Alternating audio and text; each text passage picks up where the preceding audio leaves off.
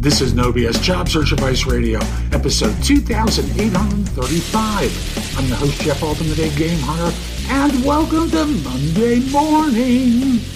And I've got a show today. Uh, lately, what I've been doing with No BS Job Search Advice Radio is using questions that have been sent to me and answering them as the framework for the show.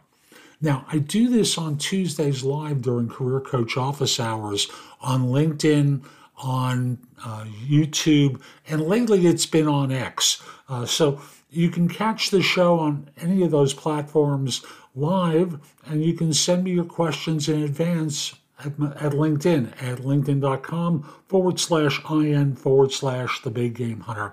It's live on Tuesdays at noon Eastern. Uh, so I'd love to have you there asking your questions live. Now, today's show is one where I answer a question What should you do if your resume isn't generating any interviews? Hope you find this helpful. I hope this is not your circumstance. If it is, this show is for you.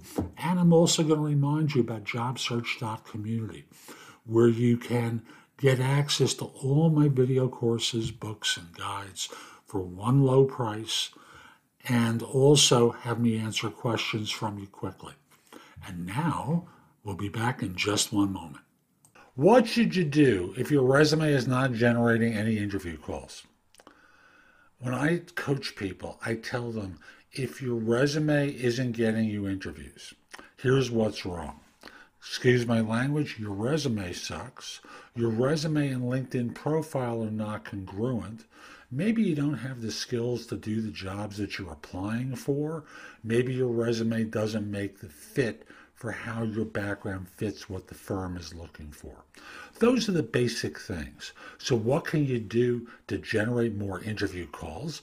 Is tailor your resume to make the fit obvious to an interviewer or to a screener that your background fits the role. Otherwise, it's little more than spam.